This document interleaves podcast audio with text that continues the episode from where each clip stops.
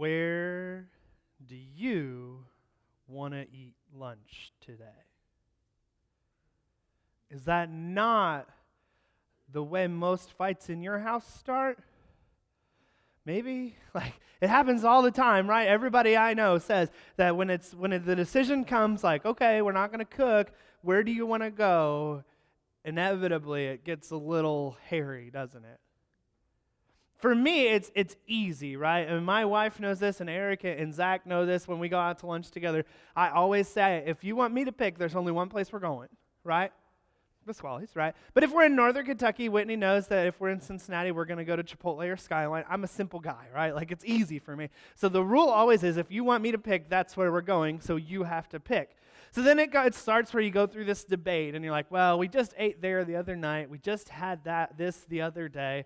We don't go out to eat that often, but it feels like it, right? And then you're like, well, we can't go to that place because they kicked us out and told us we're never welcome again. And I don't know, maybe that's some of you. We don't have that issue much. And and there's always this thing that happens, and this, I don't know, what do you want to do? I don't know, what do you want to do? Maybe we should just stay home. Okay, well, what do you want to cook? I don't know, what do you want to cook? I don't know what sounds good. Like, it happens, right? Does that happen to you? It happens to everyone that I talk to. And there's always this eternal debate about something as trivial, let's be honest, eating is not trivial, okay? About something as seemingly trivial as going out to eat. And so then when the time comes for us to have to make bigger decisions on a broader basis, when the time comes for us to have to start talking about things and taking things more seriously, it's no wonder that there's a little bit of hesitation. We can't always decide where we're going to eat. So then when it comes to the big choices, when it comes to the big decisions in life about career, about schooling, about children, about family, when it comes to those things, there's no wonder that there's some hesitation, because it's hard, right? Like, we're afraid, what if I make the wrong choice? What if what I think and feel, what if someone thinks and feels differently about my choice? What if this doesn't go well? And it happens time and time again, doesn't it? It gets a little difficult for us to make the choice. Sometimes when it comes to making choices, you might feel like my older brother. I was not alive yet for this story, but it has lived in legend as long as I've been alive. My brother was 6 or 7 years old, and he was trying to teach my little sister about electrical safety. And he said, now, Rebecca, one thing we don't ever do is we don't ever put things in the electrical socket. And so they're sitting down on the floor right next to a plug in the dining room, and he says, you don't want to put anything in there because you'll get hurt. And so what he does in his infinite 7-year-old wisdom is he reaches in his pocket and pulls out a penny and says, see, if I stick this penny in this socket, it's going to hurt. And you know, because you can imagine how dumb my older brother must be, right? You know, the dude sticks the penny in the socket and goes, oh, that hurts, don't do it, and runs away, right?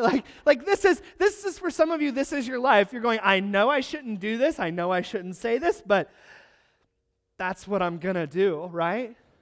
And maybe for you, it was your mother begged and pleaded with you, don't marry someone like your father. Don't laugh if your husband's in the room. And here you are 10 years down the road, and you realize it's the same person. Maybe for you, it was everybody in town said, don't go work for that company. They're twisted, they're sick, they're not going to treat you well. And you went, and here you are a year out, and you're unemployed because everybody else knew. Or maybe it was a major life decision that you were thinking about doing, and everyone you knew is saying it's not going to work the way you think it is. But you always say this line, right? You say, no, it'll be different for me. And it happens time and time again. And so the question then comes, like, how do you know? When it comes to decisions, how in the world do you know? Is it possible? Can you even come close to making a right decision? Somebody said that experience is the greatest teacher. The problem is they always give the test before the lesson.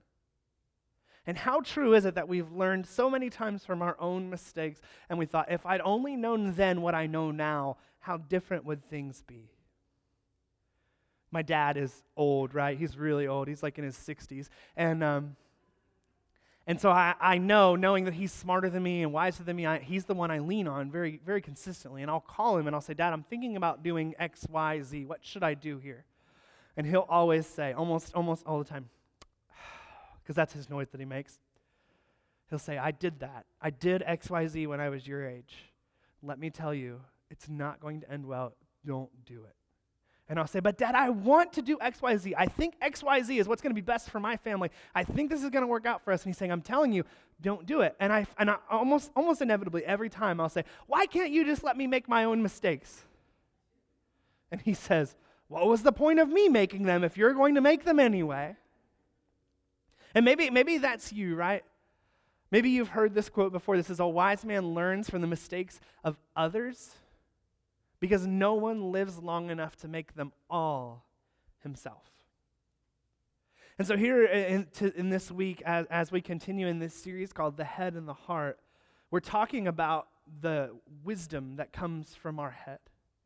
Last week we opened this series, Head and the Heart, with talking about the tongue, and Andrew was here and he talked about the words that we speak and speaking life into the people around us. And we're walking together as a church through the book of James this summer. And the book of James is perfect because it's written by a guy named James who's trying to write an instruction manual for believers in Jesus who are now living all over the known world. And he's trying to show them this is the crossing the I and dotting the T's of Christianity. This is the how you do what we want you to do. And so we've talked for weeks now about what James is saying in this important how-to manual. And this week is probably one of the most important overall life lessons you can learn. And it's a lesson where James starts talking about wisdom. Because the fact of the matter is when it comes to our head and when it comes to our heart, we're in charge of who we are. But what happens outward of us is a reflection of what's going on inside of us. And so the decisions that we make and the choices that we come to are the ones we come to based on how we have conditioned our head and our heart to think and behave. Right? So often if you've been faced with a major life decision, someone has probably said to you, well, what does your heart tell you to do? Or they'll say to you this line that you know that I hate more than any, which is just do whatever makes yourself happy. And so if your heart and your head are conditioned to make decisions in that way, you're going to find some problems. But if you wanted to think a little differently, if you wanted to start thinking the way Jesus wants us to think, you start using wisdom. James says this about wisdom in James chapter 3. It's on page 1198 if you want to turn in this Bible in the pew in front of you, or it'll be on the screen, or you can grab it out on your smartphone. But James says this in James chapter 3, verse 13. He says, who is wise and understanding among you? By his good conduct, let him show his works in the meekness of wisdom. And the meekness of wisdom, meek is not a very 2016 word, is it? In a world driven by so many different things, no one ever describes someone as meek in a positive way, do they? But the reality of the meekness of wisdom is meek is what we refer to as power under control. And so if someone's meek, it means they have ability, it means they have power, it means they have strength. But rather than just exert it willy-nilly, rather than just lash out, rather than do whatever they want, their meekness is them controlling the power and the influence that they have. And so meekness is that power under control. And so the ultimate of wisdom is to be meek. But maybe before we go any further and diving into wisdom today, we need to make sure that we're clear on our definition of wisdom. When we talk about wisdom as a group, when we talk about wisdom as believers, we're talking about wisdom being following God's design for your life. And I will tell you straight up, I don't think God cares about the color of carpet in your house. I don't think he cares too much about where you eat lunch today. But I do think that God has an overall greater design for your life and a plan that he wants you to follow.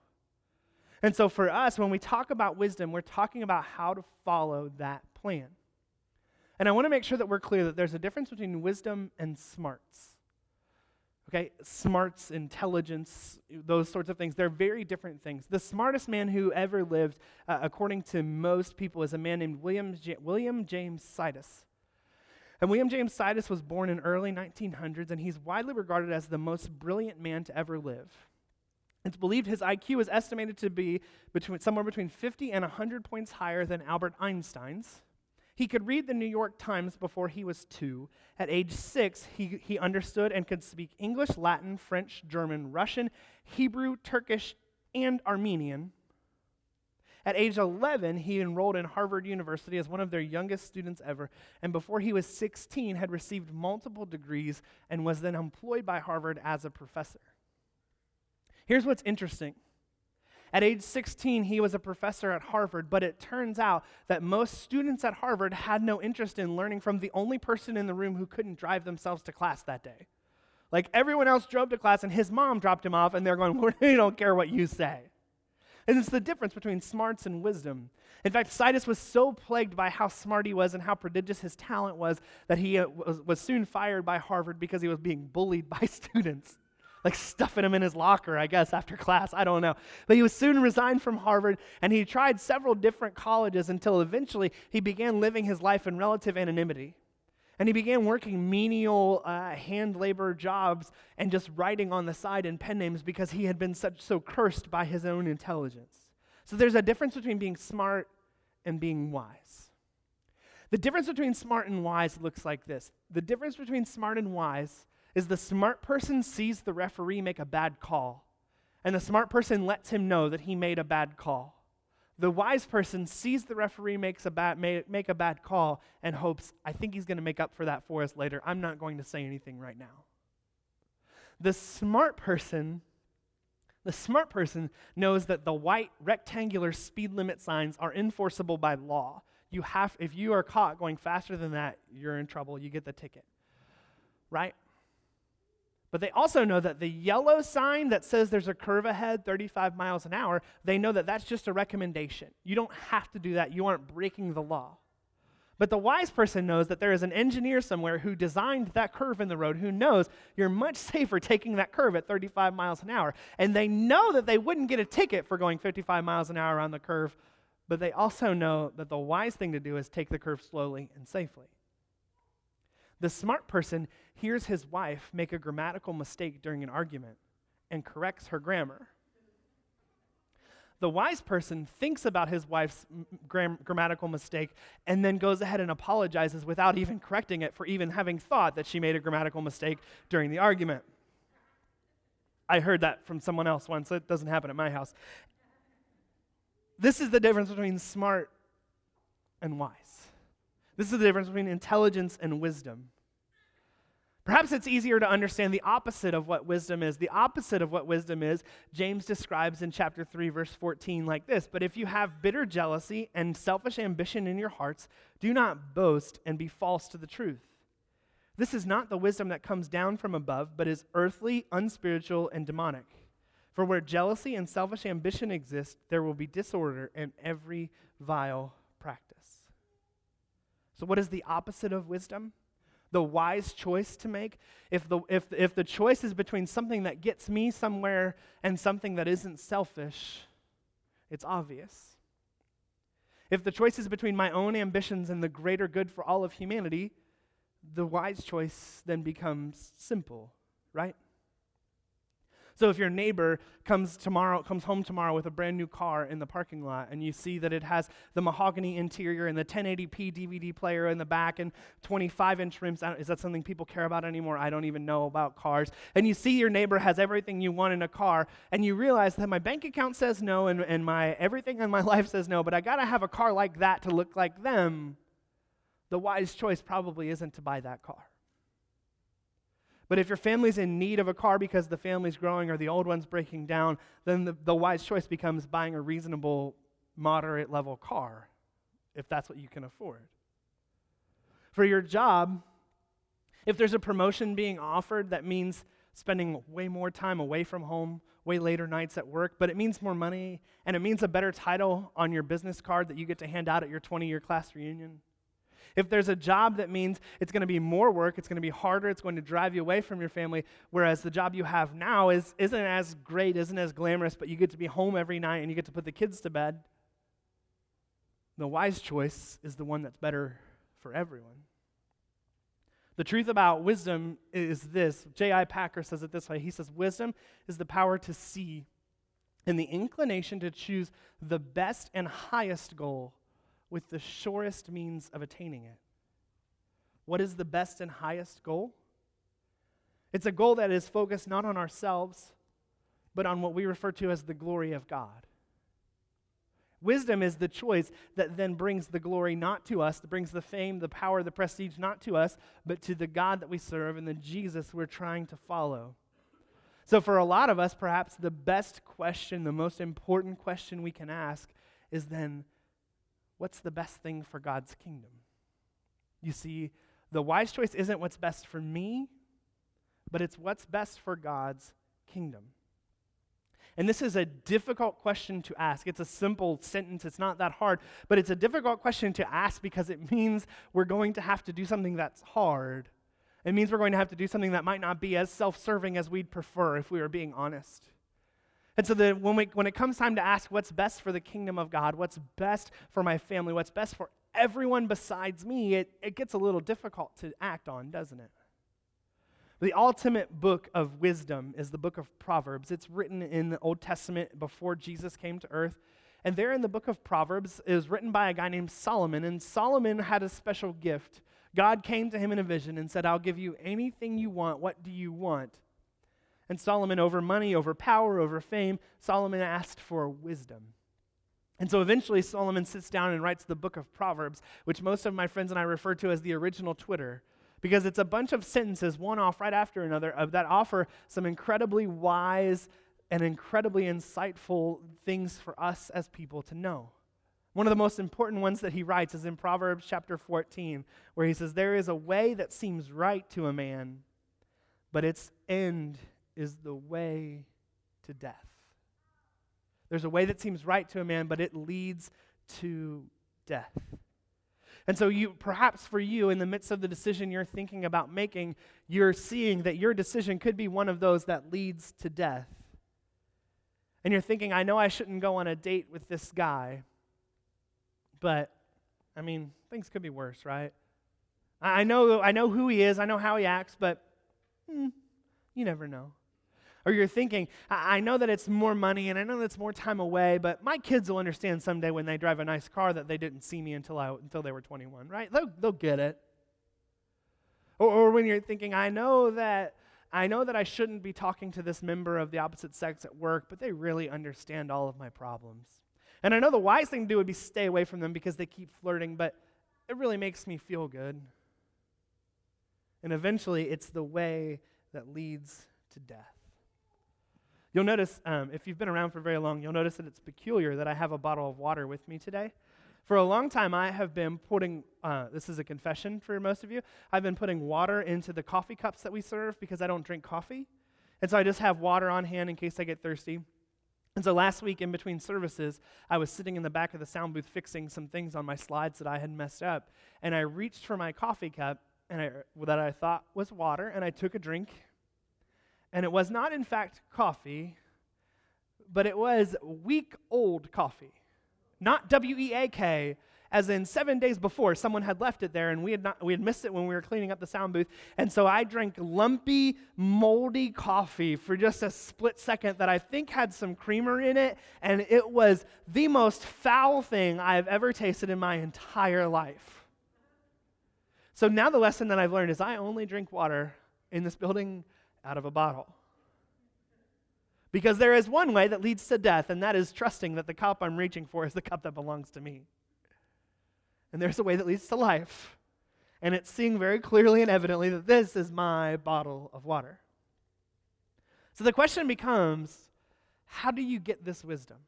Outside of life experience that teaches us lessons, how do we learn the lessons before the test? How do we get the wisdom? And I think there's three things. If you're a person who takes notes, I want to challenge you to write these down, put them on your phone, memorize them, whatever. But take these three down because this is how we get the wisdom to know what God wants us to do.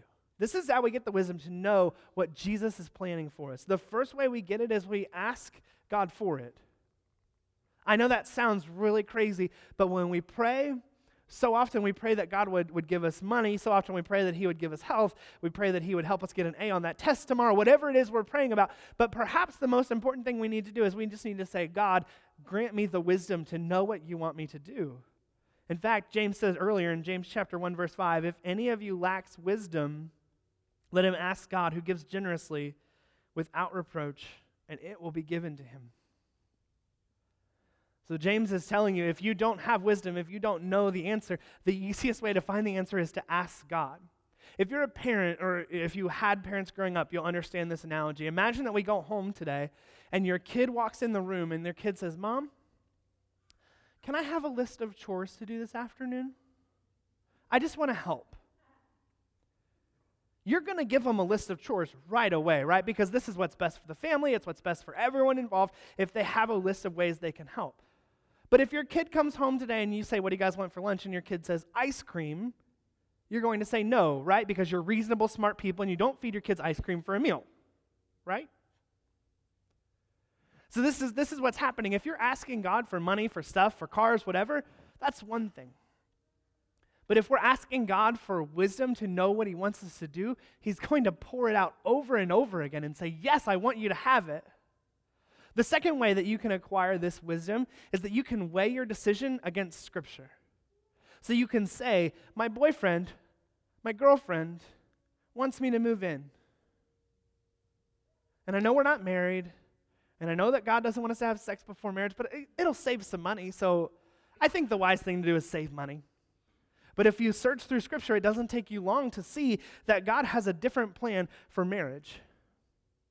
And you can say, "I know my boss wants me to cheat, but I've got a really good job and things are going well, so I'm going to go ahead and cheat." You can look easily in Scripture and see that God's plan is for you to have integrity and honesty. This is what James says at the end of James chapter 3. He says, "But the wisdom from above is first pure, then peaceable, gentle, open to reason, full of mercy and good fruits. It is impartial and sincere." So how do you know what the wise thing to do is you weigh it against what Scripture says, right? You'll see that a godly wisdom is pure, peaceable, gentle, full of mercy. But the opposite of godly wisdom is full of selfish ambition and bitter jealousy. The third way that you can find that wisdom that we seek, the third way that you can be confident in the answers that we're seeking, is that you can seek wise counsel. And I want to tell you this right now, okay? Lean in very closely. This might be the most important thing I tell you today. You will not find wise counsel on Facebook. There are great people who are my friends. Most of you are. I ask you fun questions. But if I have an earnest, honest question about what I need to do with my life, I'm not asking you all on Facebook. Okay, so just so you know, the wisest people you know probably aren't sitting on Facebook all day answering your comments. The wisest people you know may be people in this room. One of the reasons that we're passionate about being a multi-generational church is that there are people in this room who have yet to be married, and there are people in this room who have been married for 50-some years. And there are people in this room who aren't parents yet who want to be. And there are people in this room who parented, who raised wonderful kids that we all hope our kids will be like. And so our goal in being a multi-generational church isn't just to get a bunch of group-thinking 29-year-olds all together who all look, think, and act the same way, but it's to get different generations together in groups and in life and in different situations so that we can lean on each other and seek wise counsel and say, "I see your kids are how I want my kids to be. How do I get my kids there?" Or you can say, as the older generation, "I wish my kids were where yours are. Here's where I messed up, and you can probably do better." And when we seek that wise counsel, and when we ask people around us, and we weigh it against Scripture, and we've asked God for help, then all of a sudden God's plan becomes much more clear. So if we're asking ourselves the honest question, what is best for the kingdom of God? And if we're asking God for that wisdom, and if we're seeking godly counsel, and if we're weighing it against Scripture, it's going to be much more clear what God's design for our life is. It's not always going to be easy, and it's not always going to be obviously A, B, or C.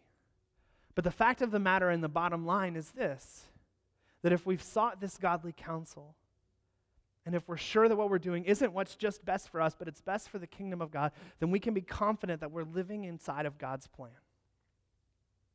And I know for some of you, the very first question out of your mind is, well, why do I care about what's best for anybody besides me?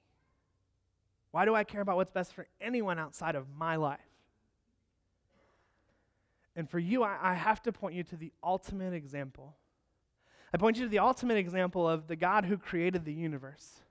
And this God who created the universe desired to be in a relationship with the universe that he created.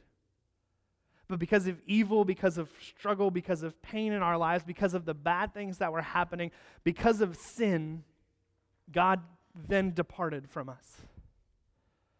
Because he couldn't be around us and he couldn't be near us. But in order to restore that relationship, he didn't ask, what can I do that's best for me? He asked, what can I do that's best for the kingdom? What can I do that's best for all of humanity? And he sent his son Jesus.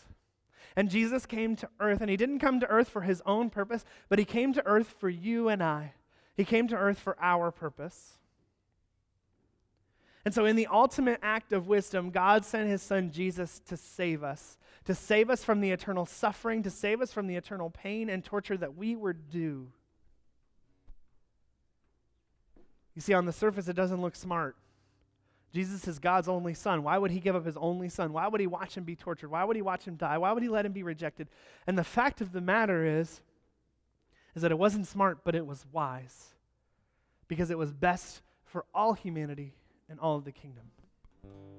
So here in just a moment, as the men pass the bread and the cup, I want you to take that chance to remember that when I choose differently, when I choose not what's best for me, but what's best for the kingdom, I'm choosing that to honor the very God who chose what was best for me over him, and who chose what was best for the kingdom and sent his son to die and his body broken and his blood shed for us.